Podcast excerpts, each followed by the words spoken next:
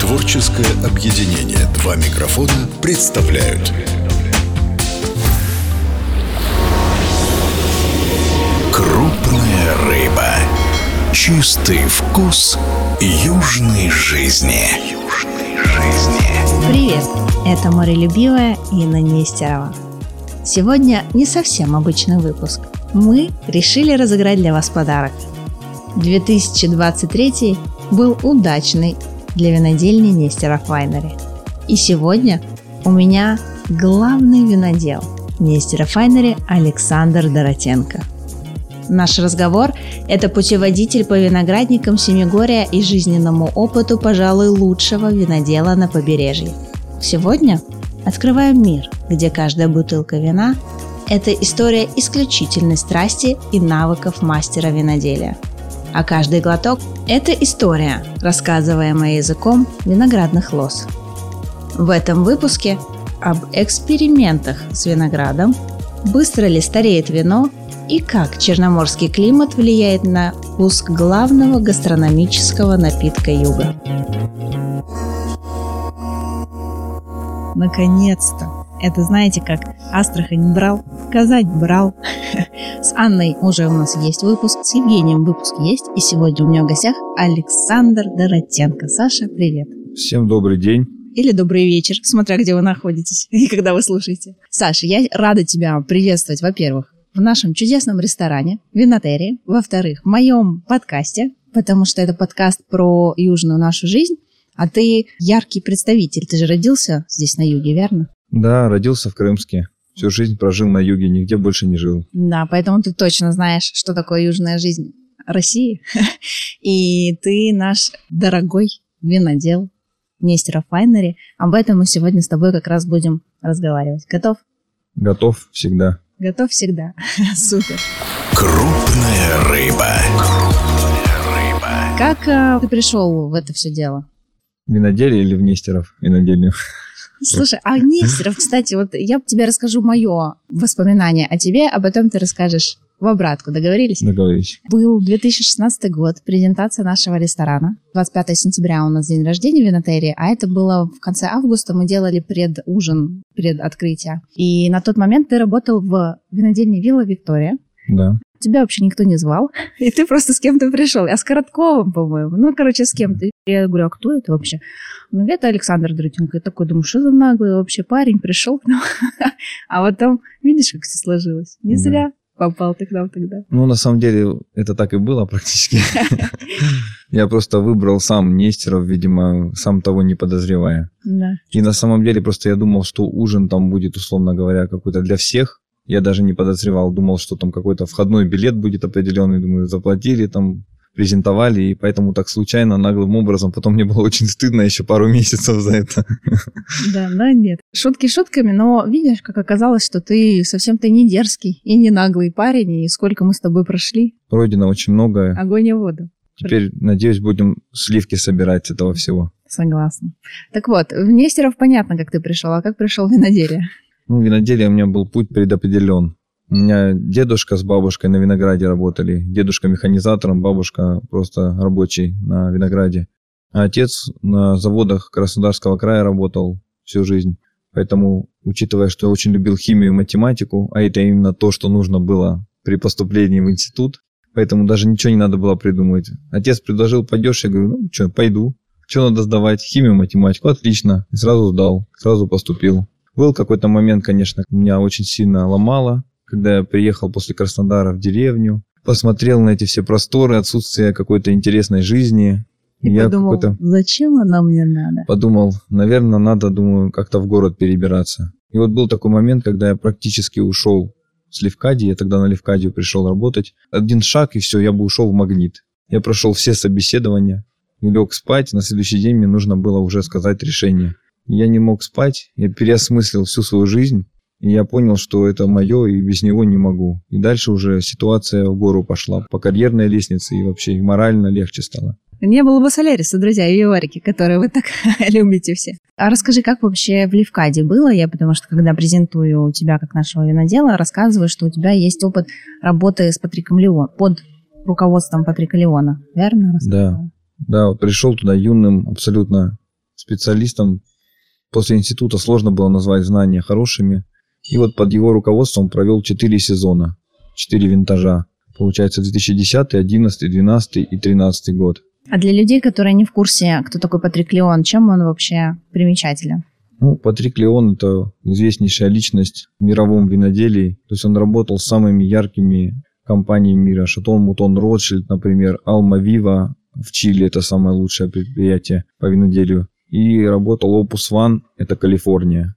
То есть эти вина в своих странах занимают определенную нишу и очень дорого стоят за счет высокого качества вина и очень сильного маркетинга. В том числе потому, что он там винодел был. И также у него в Бордо есть своя винодельня, называется La Trois, Три Креста. И он основал винодельню, сейчас занимается его сын винодельней. Находится в Бордо, в Франсаке, по-моему. Я один раз был у него в гостях. Повезло просто очень сильно, что побывал, посмотрел на это все и проникся, конечно, умением все это делать так вот качественно и цивилизованно, со всей культурой, пониманием глубоким.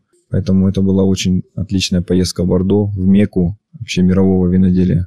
А как вы с ним общались вообще? В основном общались через переводчика, потому что он не сильно любил по-английски разговаривать, потому что он считал, что это недостойно его, что кто-то Ну, с ним по-английски разговаривает. Да. Ага.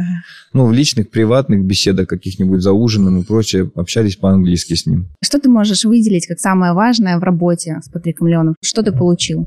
Я получил самое главное, это системность подхода. То есть он э, настолько мог системно и четко контролировать процесс, находясь даже во Франции, таблицы ежедневные присылать ему, то есть полностью все анализы, там, какие процессы, все-все-все отражено в единых таблицах. И он приезжал где-то 4 раза в год, 5, и мы собирались дегустации, проводили, то есть именно систематизировали все знания, которые он нам давал в течение года. Вот встречи носили такой очень интересный характер. Обучение было день за год почти, вот за один день, вот с самого утра и до поздней ночи. Его умение все выстраивать системно в дальнейшем очень помогло мне в работе.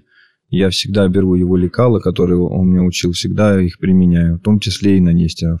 Кстати, о Нестеров. Вот у нас же абсолютно не классические европейские сорта. Как это было, работать с ними? На самом деле, это правда очень сложно, потому что нет никакого опыта ни у кого. Никому нельзя позвонить и спросить, как лучше сделать. Солярис, как да, там, да? солярис там, да. Я просто шел вслепую, именно когда брал именно лекалы общего мирового виноделия, именно технологии, и применял их уже на сорта. Соответственно, сделал сперва все в общем, как для всех. Да.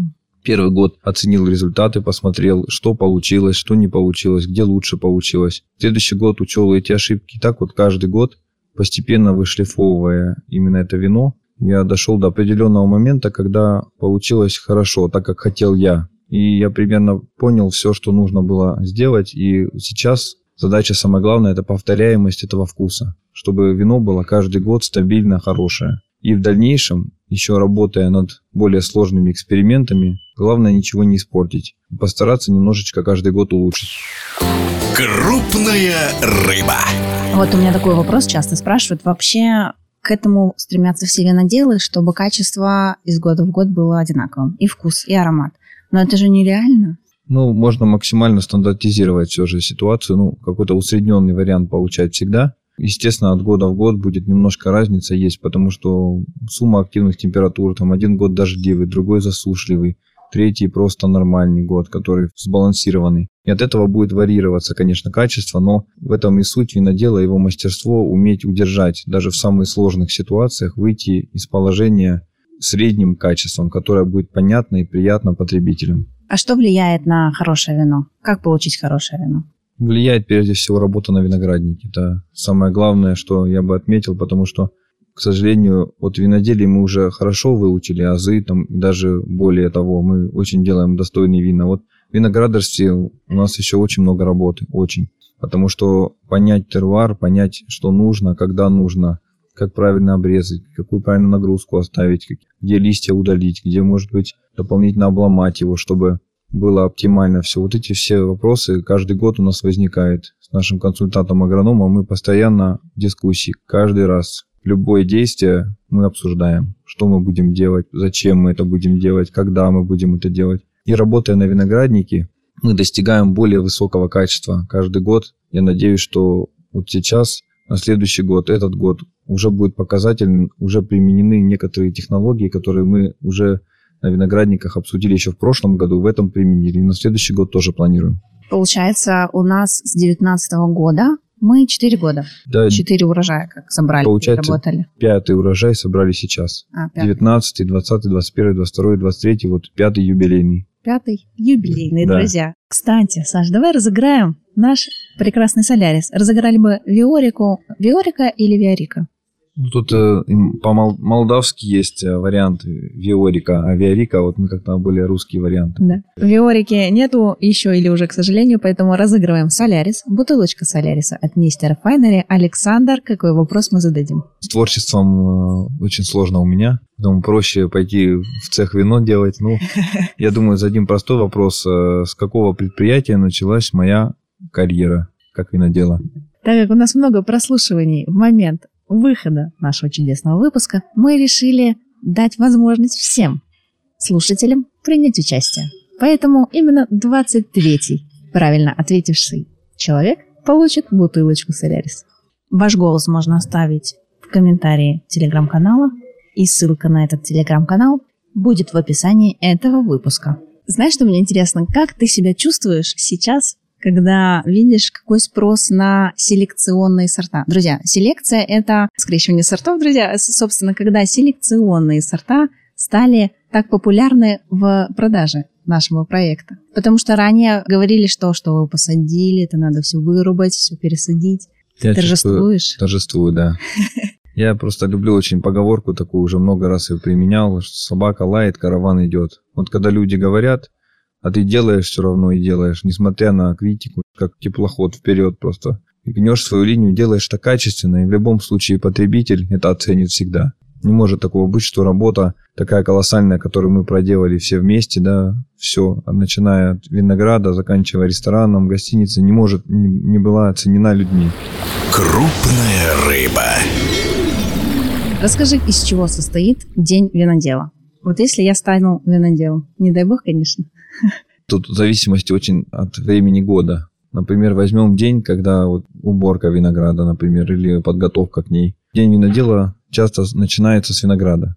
Обхода по виноградникам. Проходишь, смотришь, как созревает виноград, как сделали определенные операции на виноградниках. Дальше продолжается уже в цеху. Соответственно, надо оценку дать текущему состоянию. Постоянные дегустации, проверка, как что там, все ли в порядке с вином. Особенно во время брожения дегустация каждый день. Ты проверяешь, хорошо оно развивается, нет ли дефектов, не дай бог, нет ли каких-то последствий, каких-то событий. То есть нужно постоянно держать нос в бокале. Да.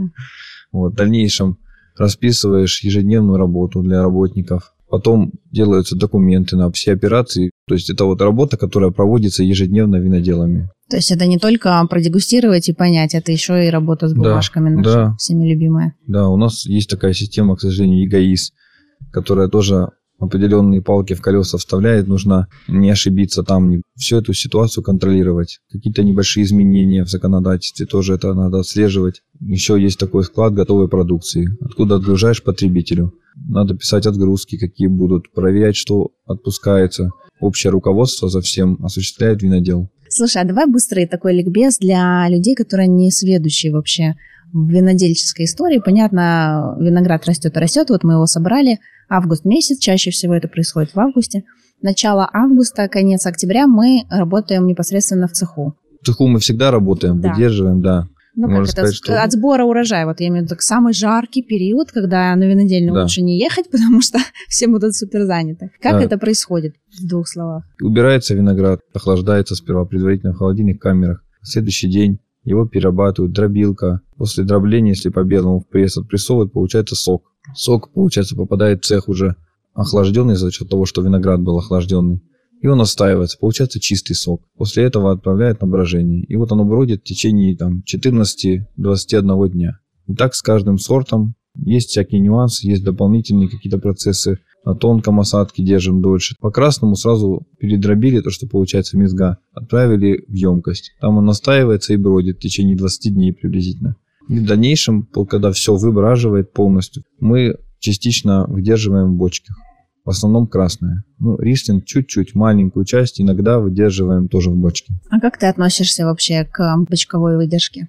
Мне нравится на красных, она однозначно нравится. Белых очень деликатно и очень немножко, чтобы не испортить сортовые особенности. Красные сорта, которые у нас, они требуют бочки. Возможно, некоторые сорта могу представить без бочки красные, но не наши. Красностоп у нас 8 месяцев, да, выдержан да. в бочке. А как ты понимаешь, мы в 8, а не 9, например? Или не 10 месяцев? Ну, в основном все идет ежедневно, еженедельно, я бы сказал, в данном случае дегустация. И вот момент, когда уже бочка становится немножко, чувствуется лишней, чем я бы хотел, сразу же в этот момент мы снимаем с бочек все. Угу потому что это очень важно. Бочка не должна превалировать в аромате и во вкусе, потому что если она сильно превалирует, то это просто получается ты бочку пьешь, а не вино. А какой у тебя любимый сорт наш? Ну, с красных саперави мне больше всего нравится. И белый рислинг. Ну, да, многие любят Виарику. Естественно, прям. почему не Солярис, как винодел? Ну, Солярис тоже нравится, просто я чуть-чуть любил сложные более вина. А, а Солярис пока у меня не получается сделать суперсложным, потому что это сорт э, гибрид, с ним еще нужно работать, чтобы добавить ему многогранность. Ну, рислинг получается очень хороший, прям. Мне очень нравится.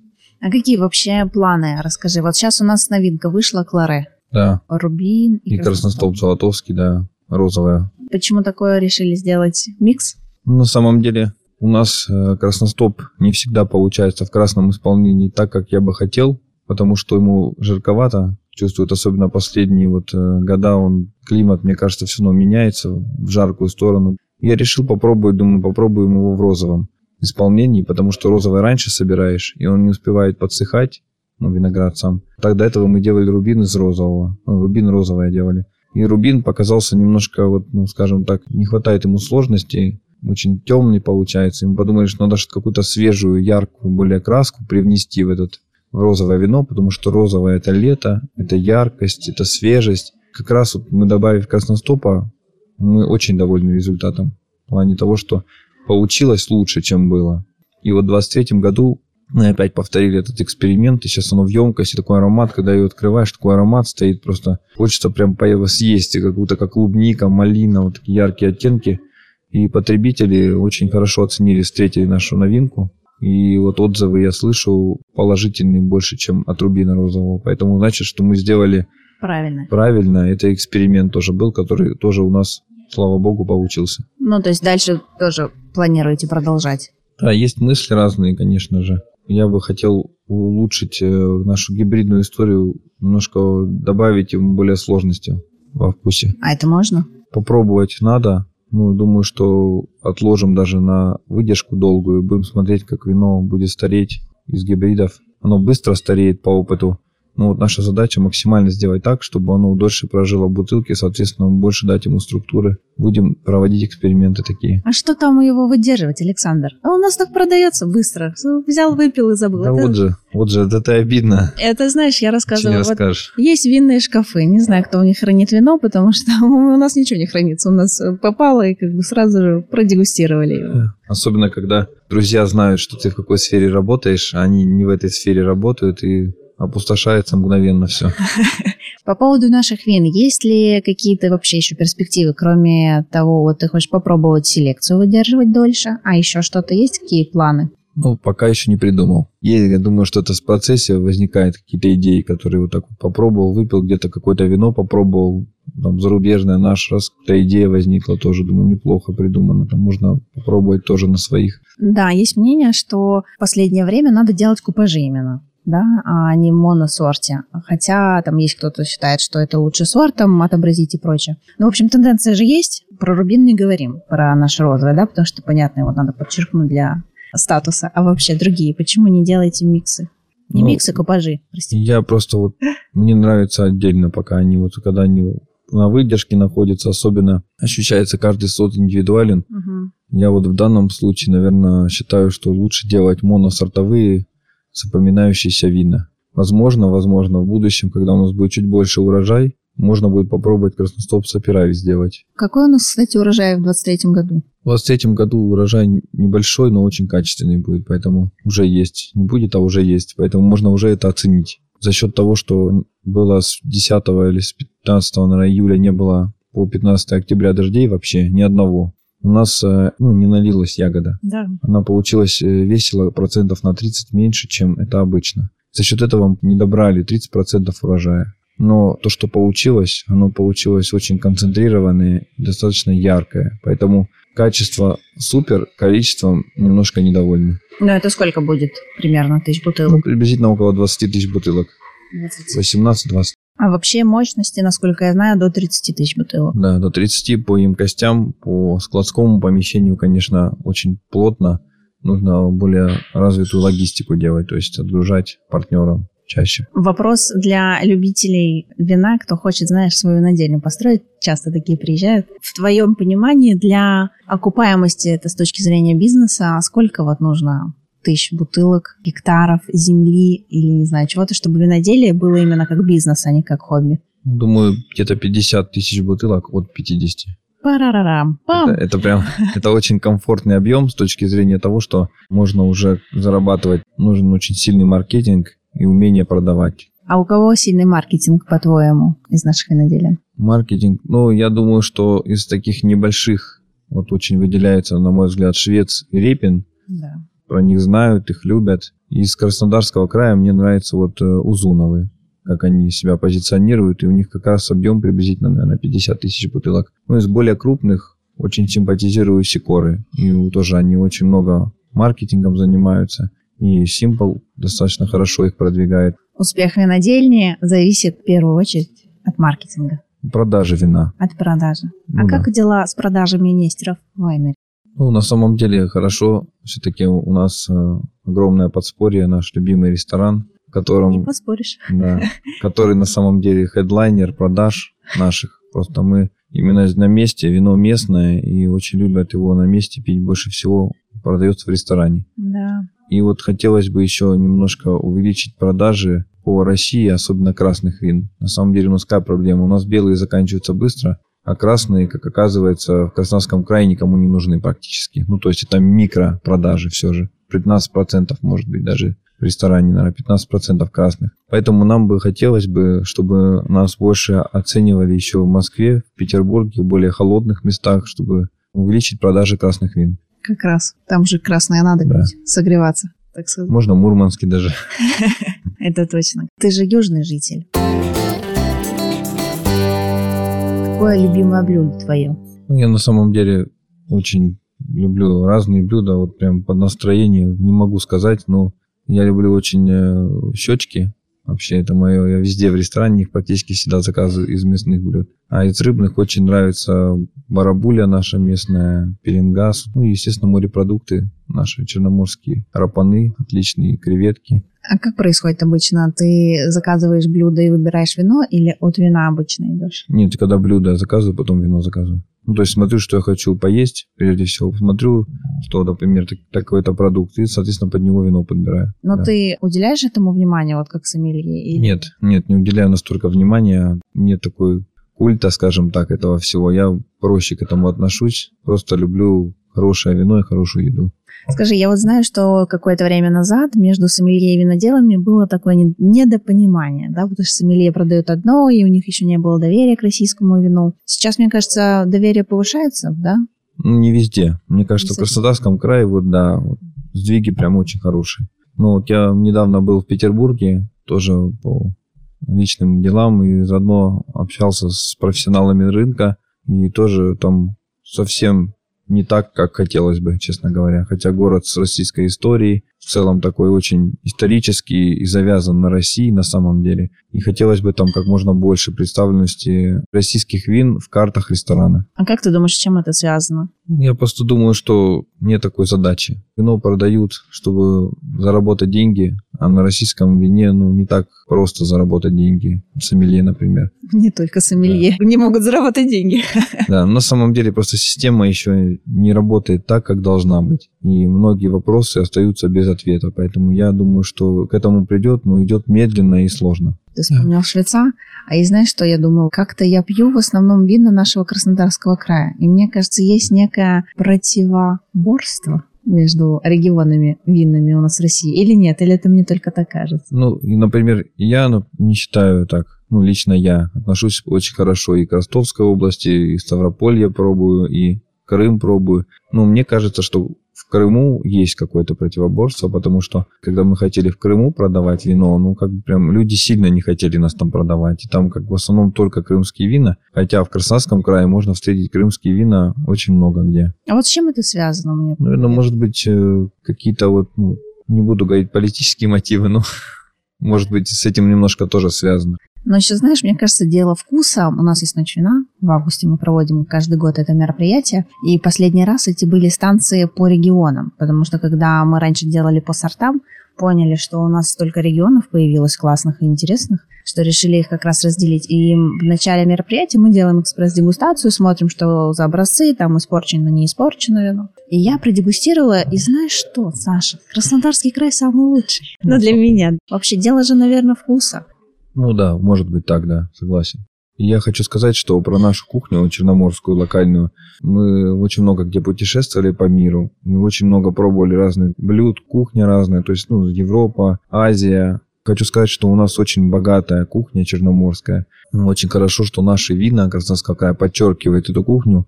Это точно. Скажи, а вообще в вашем винодельческом мире вы дружны среди виноделов? Среди виноделов, да, дружны. Я практически со всеми дружу виноделами, общаюсь постоянно. С некоторыми ближе там общаемся, с некоторыми там просто реже общаемся. Ну, у нас очень много было разных поездок за границу ездили, мы там обучаться, просто какие-то форумы, постоянно собираемся вместе, потом на Ну, самом деле готовы. Да, нормально, это хорошие отношения. Готовы поддерживать и делиться своим опытом. Не так, что типа, «М, сейчас я тебе расскажу, как я Да, мы, рислинг мы сделал. не конкурируем, да, друг И другом. ты рислинг такой тоже сделаешь. Нет такого. Нет. У каждого своя рука видна, мне кажется, тоже, да? Рука, теруар и опыт. Есть более прохладный где-то климат, где-то пожарче, где-то камень, где-то глина. Ну, то есть это тоже фактор, который очень сильно влияет на вино. Да, что тут говорить, рислинг наш. Вот Сикора рядом, скалистый берег рядом. Кто еще рислинг? Мы. Гунько. Есть Гунько, и вообще, смотри, четыре рислинга вообще разных, да, будет? Да, в радиусе 30 километров от нас. И все разное. У кого-то склон, у кого-то равнина, подвой другой, там, ну, то есть посадки другие, саженцы немножко другие.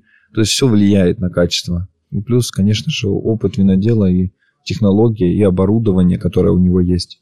Ну и стилистика у каждого, да, своя. да, стилистика, почерк. дрожжи подбирают, да, каждый тут какой нравится тоже технологии. Поняла, знаешь, что сейчас ведь у нас у шеф-поваров тоже ведь так. Например, бараболя, да, во многих ресторанах она есть, продукт один, но как ее приготовит шеф абсолютно по-разному. То же самое и у вас. И также вы как Похоже, художники Похоже, да. придумываете что-то свое. Да. Поэтому, друзья, когда вы приезжаете к какому-то виноделу в гости и вам не нравится так же, как блюдо, не надо говорить, что что-то ваша заливная рыба не подходит мне, да? Но это же правда часто бывает. А было такое, что вот на дегустации кто-то там продегустировал вино, и так, типа, нет, вообще ужас. Бывает, бывает такое, да. Ну, прям что-то гру- Да. грубовато. Не, грубо, грубо стараются не говорить люди. Ну, бывает, сказать, не мое. И все, не мой вкус. Мне именно это не, не нравится по вкусу. Не, ну, Ну, в основном что-то другое нравится. Такого, чтобы совсем не нравилось, я не встречал. но я имею в виду не то, что, ну, не мое, это корректно, мне кажется. Ну, да, это не, не мое предпочтение, а так, что прям, знаешь, высказаться, ну, типа, вы вообще. Ты знаешь, просто недавно у меня был выпуск с Юлией, это мастер этикета. И мы обсуждали как раз, что люди не всегда умеют границы чувствовать и соблюдать. И они могут вот так вот высказаться. Ну, вроде бы сказала-сказала, а ты такой, а ничего, что я вообще целый год посвятил, или я где-то два или три года, да, создавал. Это мы с тобой обсуждали, помнишь? Шеф блюдо приготовил, не получилось, он переготовил. А с вином так уже Да, не с сделал. вином в следующий год можно попробовать такое. Скажи, а как по-твоему вообще популяризировать, развивать вот это наше российское виноделие, чтобы люди хотели его продавать, покупать, пить? Мне кажется, все-таки должна быть какая-то федеральная помощь со стороны государства по продвижению. То есть это должно быть приоритетом вообще везде и во всем. Должно быть вино приоритет. Вот когда у нас будет 80% рынка, 85% российское вино, это будет нормально. Импорт нужен всегда. Он нужен однозначно, особенно премиальный. Потому что до импорта премиального мы еще не доросли. Мгм. Должен каждый из нас, производитель, тоже внести лепту в свою, то есть проводить какие-то мероприятия, мастер-классы тоже. Я считаю, что вот у нас, например, в этом плане очень хорошо развито все. За счет ресторана тоже проводим много и гастроужин, э, шеф-тейблы и прочее. Анна ездит тоже постоянно в Москву, там проводит мероприятия, поэтому должен каждый так заниматься, и вода камень точит. Как тебе, кстати, с Анной работать? Отлично, сработались вообще. Я имею в виду, насколько вы друг другу слышите, понимаете, как вот у нас есть наш тандем с Евгением Витек, да, с нашим шефом. Мы где-то ссоримся, где-то спорим, но понимаем и готовы друг друга поддерживать. Это ж важно, когда вот... Она просто вот с ней сложно поссориться, честно говоря, даже не представляю, что нужно сделать. Она очень бесконфликтный человек, и в основном, когда ей говоришь какие-то доводы, она абсолютно логично и правильно понимает решение. Бывает также с такими доводами и мне приходит и говорит, я тоже понимаю. Класс. Ну, с тобой тоже как поругаться, не знаю. За что тебя ругать? У нас туризм активно развивается в Краснодарском крае. Вот твои фавориты по туризму для гостей, куда бы ты их отправил? Очень много хороших виноделин открылось, и при них еще рестораны открываются тоже, как бы все как винотерия решили делать. Как приятно тогда. Вот. Ну, на самом деле очень понравилось э, Шато де Талю, именно очень красота там. Понятно, что это интересно, стоит посещать точно. Кстати, друзья, у нас был выпуск с Сергеем Куприяновым. Это шеф-повар ресторанов Шато де Талю. Поэтому, если вы еще не слушали, обязательно послушайте. Да, Саша. Да, и вот э, Шато Андре еще тоже очень понравилось. Были там не так давно, с каждым днем, годом все улучшается, тоже туристическое да, у них, кстати, я была недавно в гостях, гостиница да, появилась. Да, да. А ресторан тоже есть? Да, ресторан есть. Да. Но он пока, наверное, не такой еще раскрученный. Ну, потихоньку занимаются там. Ну, Левкадия, это уже очень-очень много Must лет. Visit. Да, это обязательно нужно посетить. История уже какая-то у них есть в том плане, что все-таки уже работает 2010 года. Ну, Шато Пино тоже как бы развивается динамично. Вид очень прекрасный на бухту Цемесскую, поэтому вот уже очень много мест, которые прям очень очень хочется посетить. Кстати, везде есть рестораны. Вилла Романов. Вилла Романов забыл, да, супер место, тоже супер по-своему. Вот у нас везде место, на самом деле, которое я перечислил, везде здорово по-своему. Везде какая-то своя красота, изящество. Поэтому это здорово, что есть такие места, есть такие люди, которые этим занимаются, которые не уехали, не вложили в какое-то коммерческое. Они вкладывают такое дело, которое непонятно, когда можно получить с него деньги, но удовольствие получаешь сразу. Ты говорил про рислинг и саперави, это два твоих любимых вина Нестера Файнери, да? Что бы ты рекомендовал из кухни? Может быть, наше блюдо или просто, если ты дома купила рислинг, чтобы приготовить? Ну, вот, например, саперави я частенько очень э, люблю стейк из мраморной говядины сделать, особенно 20 год. Он очень насыщенный, структурированный, полный, очень хорошо, прекрасно просто заходит. Ну, а рислинг я очень люблю по сезону рыбу когда там весной там барабуля очень нравится, осенью кефаль, например. Там, ну, вся местная рыба черноморского акватории очень хорошо с нашим рислингом сочетается прям очень. Ну и также рапаны люблю, на самом деле, сам даже, даже делаю плов из рапанов. Серьезно? Да. Ого. Я тут где-то по типу паэли что-то, ну, да. такой вот решил попробовать, где-то увидел случайно рецепт и вот делаю такое блюдо из рапанов. Я очень люблю. 2022 год был удачный урожай, я всем так говорила, но пока не появился 23 Так что, друзья, 23 урожай будет уже есть. Очень классный, поэтому мы вас ждем. Когда? Когда мы разольем 23 урожай? С января? С февраля? Февраля. Выпуск именно разольем в январе немножко отдохнет, но бутылки полежит, и в феврале, я думаю, 15 февраля, надеюсь, что будем радовать уже. 15 февраля вспомнилось э, день свадьбы моих родителей. Вы знаешь, это будет хорошо приурочим к этому событию. С февраля можно будет уже купить виорику, которая закончилась, да? Ждем вас, друзья, в гостях на Нестеро Файнере, на интересных экскурсиях. И спасибо, Саш, тебе за этот интересный диалог. Спасибо большое, что пригласили. Э, рассказать хотелось нашим слушателям а, про все тонкости, нюансы работы, ну, насколько это было возможно в столь короткий срок, и про наше гостеприимство. Всегда рады видеть в нашем комплексе. Да, точно. До встречи. До встречи. Я рыбу приехал ловить, понимаешь? Большую такую, большую рыбу, понимаешь? Крупная рыба.